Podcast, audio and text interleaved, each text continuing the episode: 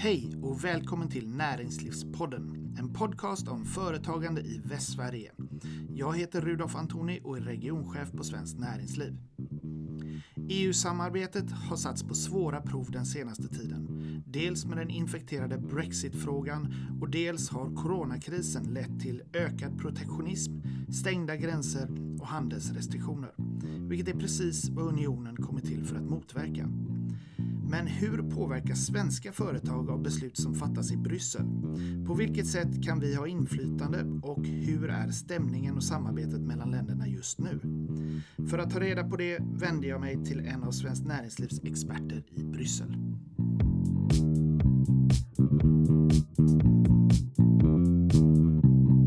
Ja, då sitter jag här med Anders Renberg som är näringspolitisk rådgivare i EU-frågor. Eh, välkommen till Näringslivspodden. Tack så mycket. Eh, jag tänkte, ja, det blev en lite kort presentation av det där. Kan du berätta lite grann om vad det är, vad det är för uppdrag du har egentligen? Det kan jag göra. De, eh, vi har ju ett EU-kontor sedan 1974 så vi har varit i Bryssel väldigt länge. Eh, och vi som jobbar där jobbar med lite olika sakfrågor. Mina sakfrågor är internationell handel, Brexit och SME-frågor. Eh, så att allt som berör EUs handel med omvärlden, allt som berör vår handel med det som numera är ett land utanför EU, det vill säga Storbritannien. Och sen SME-frågor, det vill säga de specifika frågor som på EU-nivå handlar om just SME-företagens verklighet. Mm, vad är SME-företag för den som inte vet vad det är? Små och medelstora företag. Ja. Varför behöver Svenskt Näringsliv ett eh, kontor i Bryssel egentligen? Det sägs ju olika siffror, men, men eh, om det är någonting vi i alla fall kan konstatera så är det ett väldigt hög andel av den lagstiftning som finns i Sverige, eller besluten som, som fattas, även de på kommunal nivå, har sitt ursprung i EU-lagstiftning och beslutas på EU-nivå. Jag har hört siffran 70% men jag ska vara försiktig med att, med att hänvisa till den. Eh, och det är klart att väldigt många frågor, allt från momsregler kring regel för vår handel och import och export med omvärlden, transporter runt om i Europa, allt det här har ju sin grund i, ofta i EU-lagstiftning och påverkas av EU-lagstiftning. Och då är det otroligt viktigt att ha det svenska näringslivet och de svenska företagens röst representerade i Bryssel. För att komma med vår syn på, på de olika aktuella frågorna om allt från just men, exempelvis momslagstiftning eller handelsavtal med Vietnam eller annat. Mm. Hur mycket kan vi påverka då? För, för de svenska företagens räkning i Bryssel? Ja, men ganska mycket skulle jag säga. Alltså, vi jobbar ju på olika fronter kan man säga. Dels jobbar vi naturligtvis med att påverka svenska regeringen i sitt arbete i EU. Eh, men vi jobbar också i Bryssel nära den svenska representationen som ju representerar regeringen. Vi jobbar gentemot de svenska Europaparlamentarikerna men också andra Europaparlamentariker. Eh, och framför allt ska jag säga så jobbar vi inom det som heter Business Europe, alltså man kan säga EU för företagen ungefär, där vi sitter tillsammans med 30 plus andra organisationer från lika många länder för att diskutera aktuell lagstiftning. Och när man rankar påverkan i Bryssel, då kommer Business Europe högt upp. Därför att vi representerar näringslivet brett i Europa och kan därigenom få väldigt mycket eh, inspel. Är näringslivet organiserat ungefär likadant i de här olika Eh, ländernas representation i Business Europe eller ser det väldigt olika ut? Ja, snarlikt skulle jag säga. Det finns ju definitivt skillnader i hur man är uppbyggda. Eh, och vissa organisationer till exempel, jag menar Svenskt Näringsliv har ju fristående branschorganisationer. Eh, vi har ju de, de våra, våra olika medlemsorganisationer där. Medan många, eh, många av våra systerorganisationer runt om i Europa, då kan det heta till exempel IBEC Food and Drinks, IBEC som är vår irländska systerorganisation, eller IBEC Tourism. Snarare än att det är fristående organisationer, så på det sättet skiljer det sig. Men det som är snarlikt, det är ju att vi representerar näringslivet brett eh, i de olika länderna. En annan skillnad som vi brukar lyfta upp det är att vi har ju det som då kallas pro-market approach. Alltså vår roll är att se till marknadens intresse i sin helhet. Det gäller ju i Sverige, men det gäller ju också i Bryssel.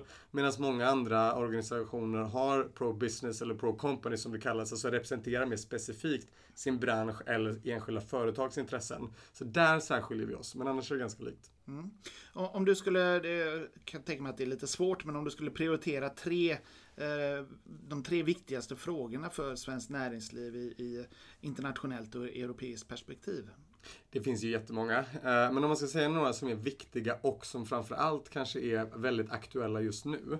Den ena frågan är minimilönefrågan. Alltså, nu, kommer det lag, nu kommer det pratas om lagstiftning på EU-nivå för att införa minimilöner. Det pratas om, eller det har införts, en arbetsmarknadsmyndighet och annat som syftar till att ha en europeisk arbetsmarknadspolitik. Eh, det här vänder vi oss emot därför att det här riskerar att omkullkasta hela den svenska modellen. Alltså om man inför man minimilöner på EU-nivå, men då kan vi inte ha kollektivavtalsenliga löner eller kunna ha kollektivavtal i Sverige. Eh, det här är en sån kamp som, kommer, som är högintensiv nu och kommer bli väldigt viktig nu. En annan kamp skulle jag säga, det handlar om att i spåren av Corona försvara den inre marknaden. Eh, det, prat, det har införts diverse, och vi kommer väl komma in på det, exportrestriktioner, man har stängt gränserna, försvårat för transporter och annat i Europa, mm. som har fått en enorm påverkan. Och det är otroligt viktigt att det här rullas tillbaka nu, så att vi får en fungerande inre marknad. Skulle du säga att det har, eh, finns en risk för att man vill vill fortsätta i, i den andra riktningen. Definitivt. Det finns ju de, och så, det finns ju, man ska inte nämna några namn, så har man inte nämnt någon. Men, men det finns ju de från olika länder som ser det här som en möjlighet att införa olika former av protektionism. Alltså stopp, skydda sin industri som man säger med, med citationstecken eh, från utlandet. Det här tycker vi är otroligt dåligt. Vi tror ju att tvärtom konkurrens med omvärlden är bra. Det stärker vår industri. Eh, och vi vill inte se massa onödiga, orimliga stöd eller uppluckrande av konkurrenslagstiftning.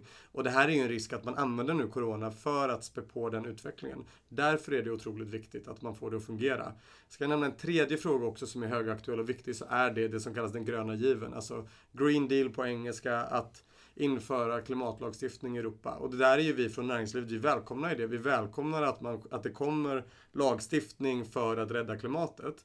Men det måste också ske på rätt villkor och på rätt sätt. Eh, och det är en otroligt viktig fråga för oss att bevaka. Att vi ser till att främja det svenska, det svenska miljövänliga näringslivet. Men också se till att vi inte får onödig och i värsta fall direkt kontraproduktiv lagstiftning. Där kan jag tänka mig det spretar lite grann inom Business Europe eh, i synen på the Green Deal.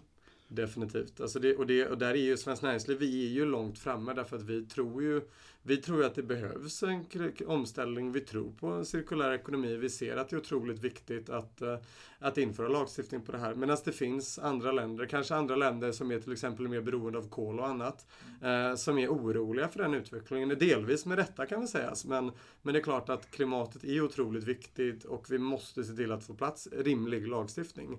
Eh, och det här är ju också, om man ska prata om Corona, det finns ju de som har velat rulla tillbaka det här och säga att men, nu tar vi ett steg tillbaka, nu genomför vi inte den här lagstiftningen.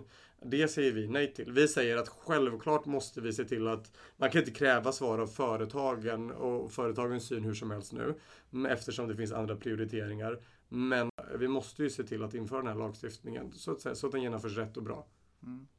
Om vi tar det, det, breda perspektivet och coronakrisen då. Hur har coronakrisen slagit mot näringslivet i stort i Europa?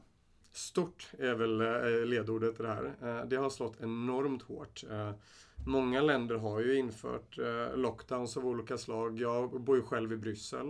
Eh, där, började, det införde man tidigt. Man stängde bara restauranger, kaféer, eh, butiker. Alltså allt egentligen stängde ner. Det är klart att för de företagen så gick ju deras omsättning från, från 100 till 0.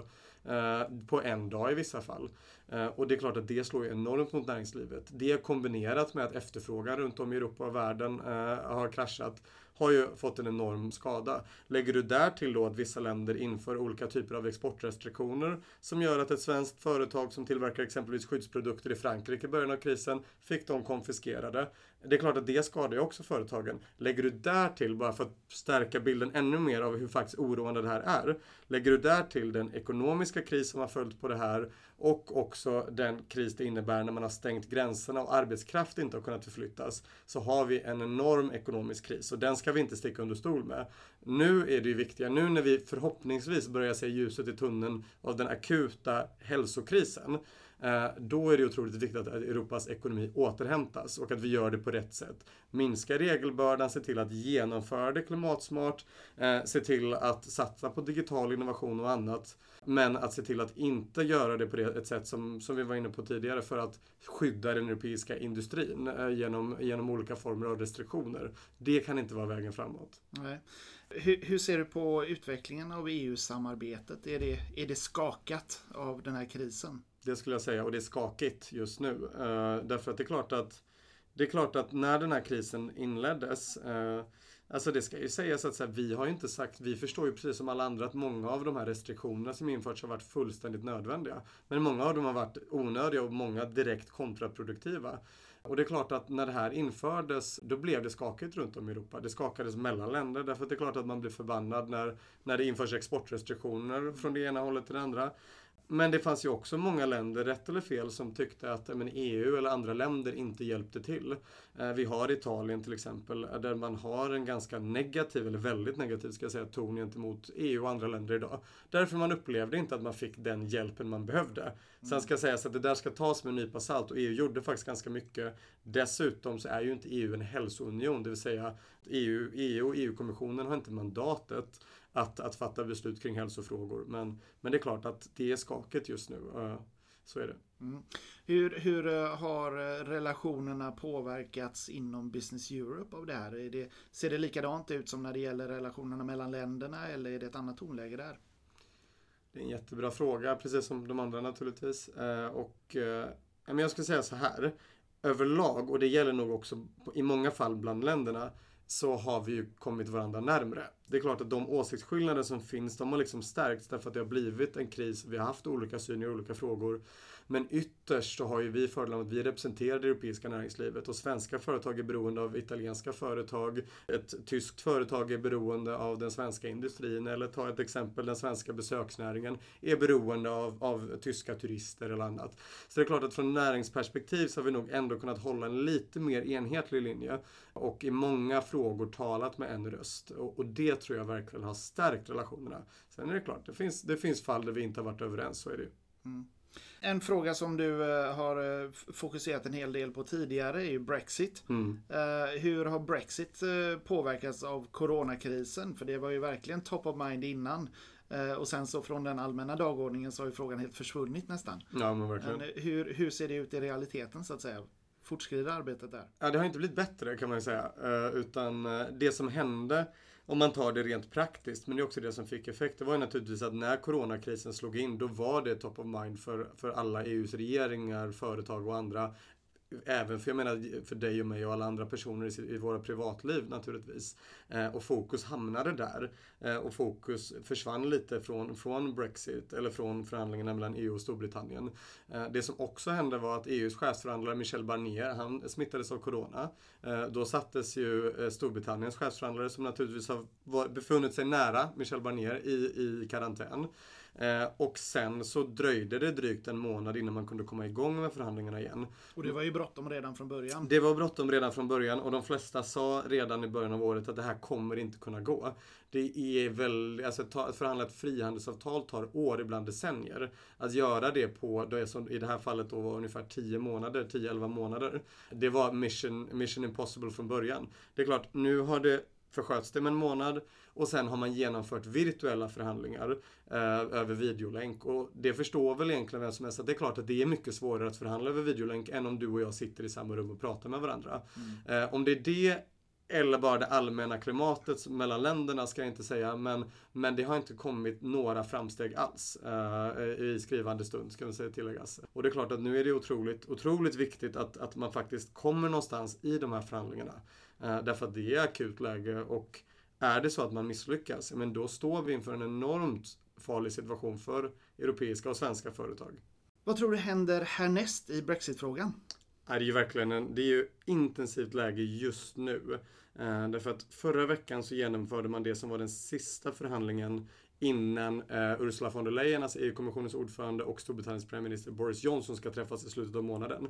Slutsatsen av förra veckans möte, och vilket för övrigt har varit slutsatsen av samtliga förhandlingar tyvärr den senaste tiden, har varit att man inte har kommit framåt i någon av de absolut viktigaste och allvarligaste frågorna. Det handlar om level playing field, vilket alltså helt enkelt handlar om EU som vill se till att eh, Storbritannien inte inför massa dumpar eh, löner eller dumpar miljöstandarder eller annat. Medan Storbritannien vill naturligtvis ha fri tillgång till EUs marknad.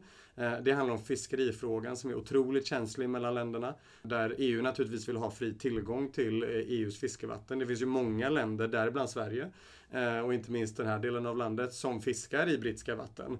Och, eh, men där Storbritannien inte vill ha det. Och djupaste konfliktlinjen som handlar om att Storbritannien vill inte äh, vara beroende av äh, EU-domstolen. Man vill inte att några andra länders, i det här fallet då domstol, ska kunna besluta över Storbritannien. Men å andra sidan är det en stor fråga, hur ser man till att eventuella brott mot avtalet faktiskt beivras, så att säga. Mm. Uh, och det kommer inte framåt uh, överhuvudtaget. Och uh, nu i slutet av juni när ledarna ska träffas, då hoppas man att komma någonstans. Men annars så är det en stor fråga, ska man förlänga övergångsperioden eh, eller ska man inte göra det? Och där har ju Storbritannien glasklart, hittills i alla fall, sagt att man tänker inte förlänga. Utan då får man ta en hård Brexit som det kallas. Det vill säga ett eh, utträde där Storbritannien går ur och där det blir samma regler att handla med Storbritannien som att handla med Ryssland eller Kina. Och det vore otroligt eh, skadligt för svenska företag. Samtidigt det mest eh, sannolika scenariet då? Kanske. Vi får ju se lite vad som händer nu. Eh, en förhoppning som många har lyft upp det är att kanske hitta någon form av bottenplatta att stå på åtminstone så att man tar, man tar tag i de mest akuta frågorna mm. och kanske då släpper de här mer känsliga frågorna. Men vi får se. Alltså, det, det, är ju, det är ju inte bara så att man ska hinna klart innan årsskiftet utan det här ska dessutom godkännas av brittiska parlamentet. Det tog ett tag sist. Eh, det ska godkännas av Europaparlamentet och det ska accepteras av alla EUs länder. Och det är en process som tar tid. Mm. Eh, så därför tror ju många att det behöver vara klart i redan oktober eller kanske november om man har tur. Eh, du nämnde tidigare både Green Deal och minimilöner som frågor som är ganska heta. Hur tror du att de här frågorna, kommer det röra sig på sig någonting under hösten här? Det kommer det nog. Eller det kommer det definitivt. Frågan är väl kanske åt vilket håll. Mm. Jag tror att när det gäller minimilöner och annat så finns det ju en stor press eh, från många håll att ja, men införa den här typen av lagstiftning. Men det finns också en väldigt stark press eh, från, från inte minst de nordiska länderna emot det här. Och det ska ju tilläggas att vi i det här fallet så har ju vi fackföreningarna med oss, vi har regeringen med oss och eh, det är klart att det gör att vi har ju en styrka. Eh, och sen hoppas jag att det räcker hela vägen. Jag personligen jobbar inte med den frågan men, men vi har otroligt kompetenta människor som gör det och jag tror verkligen att vi kan, när vi sätter hårt mot hårt, få utdelning för det. Jag hoppas det. Detsamma gäller ju Green Deal och, och eh, klimatfrågorna. Där är det viktigt att men det blir en rimlig balans där vi ser till att skydda klimatet men där vi också ser till att det här sker utan att det blir kontraproduktivt eller skadligt för företagen. Näringslivsdriven grön omställning är ju det vi önskar. Ja men exakt. Och jag menar, det, det, det vet ju vi och det vet ju medlemsföretagen i Svenskt Näringsliv att företagen gör ju redan idag enorm omställning som inte alltid hörs från politisk nivå eller inte alltid lyssnas till. Eh, men en omställning och det är ju i företagen som omställningen kommer ske. Det är där den redan sker och det är där den kommer fortsatt behöva ske. Och det är klart att lägger du på orimlig eller byråkratisk eller onödig lagstiftning på det, då försvårar ju det företagens arbete. Då försvårar ju det för mer miljövänlighet, för en klimatomställning som vi behöver. Mm. Nu är vi ju inne i, mitt i den här coronakrisen och vi börjar väl kanske se att det börjar öppnas upp lite grann. Hur ser återhämtningen för Europa ut, för EU och återstarten? Eh, hur, hur tror du den kommer se ut? Jag tror att det kommer vara skakigt eh, ett tag framöver. Det är min personliga gissning. Men eh, för att jag menar, många av de här skiljelinjerna som gäller mellan länderna och inte minst har vi sett det när man pratar om den här extra budgeten till exempel. De ligger fast och där är ganska hetsk och hård stämning. Så jag tror verkligen att det kommer vara skakigt. Det vi säger är ju att naturligtvis att nu Nu måste vi rikta fokus till att göra det som är rätt för näringslivet för att återstarta ekonomin. Till exempel minska regel, regelkrångel, se till att satsa på digital innovation, se till att göra de grejerna som vi redan innan tyckte var viktigt naturligtvis, men lägga ännu mer fokus på det. Därför att det behövs om vi ska kunna återstarta Europas ekonomi. Eh, därför det är klart att vi kan, det, man kan komma med bidrag, man kan komma med lån, men ytterst har vi inte en fungerande ekonomi på plats, ser vi inte till att ställa om vår ekonomi, och göra det mer konkurrenskraftig, då kommer vi falla med eller utan coronakris. Jag tänkte avsluta den här intervjun med fem snabba frågor. De är lite grann av karaktären pest eller kolera, en del av dem. Eh, och eh, du får svara så gott du kan. Ja, jag ska försöka. Vi tar den första då. Remain eller frihandelsavtal med USA? Ja, men Remain ändå, eh, skulle jag säga. En, en, en, återgång från Brexit alltså. Det skulle vara mer värdefullt. Jag tror det, men båda två vore ju naturligtvis otroligt viktiga för europeisk ekonomi. Mm. Eh, och båda är väl tyvärr ungefär lika osannolika just nu. En lunch med EU-kommissionens ordförande eller en lunch med kungen? EU-kommissionens ordförande får jag nog säga. Jag jobbar ändå i EU-kontoret och det, det vore väldigt bra att få den möjligheten att eh, lägga på med våra, vad vi tycker och vill göra. Mm. Fri export av snus till EU eller ett svenskt medlemskap i EMU? Fri export av snus till EU. Fair trade eller free trade? Free trade. Men, free, ja, men jag skulle vilja hävda att free trade är fair trade. Ja, ja. Och sista frågan då. Mulfritt vid Grand Place eller en halv special vid Heden? Halv special vid Heden. är... är man från Göteborg så är man. Ja. Anders Renberg, tack så mycket för att du medverkar i Näringslivspodden. Tack själv. Du har lyssnat på Näringslivspodden, en podcast om företagande i Västsverige. Jag heter Rudolf Antoni och är regionchef på Svenskt Näringsliv.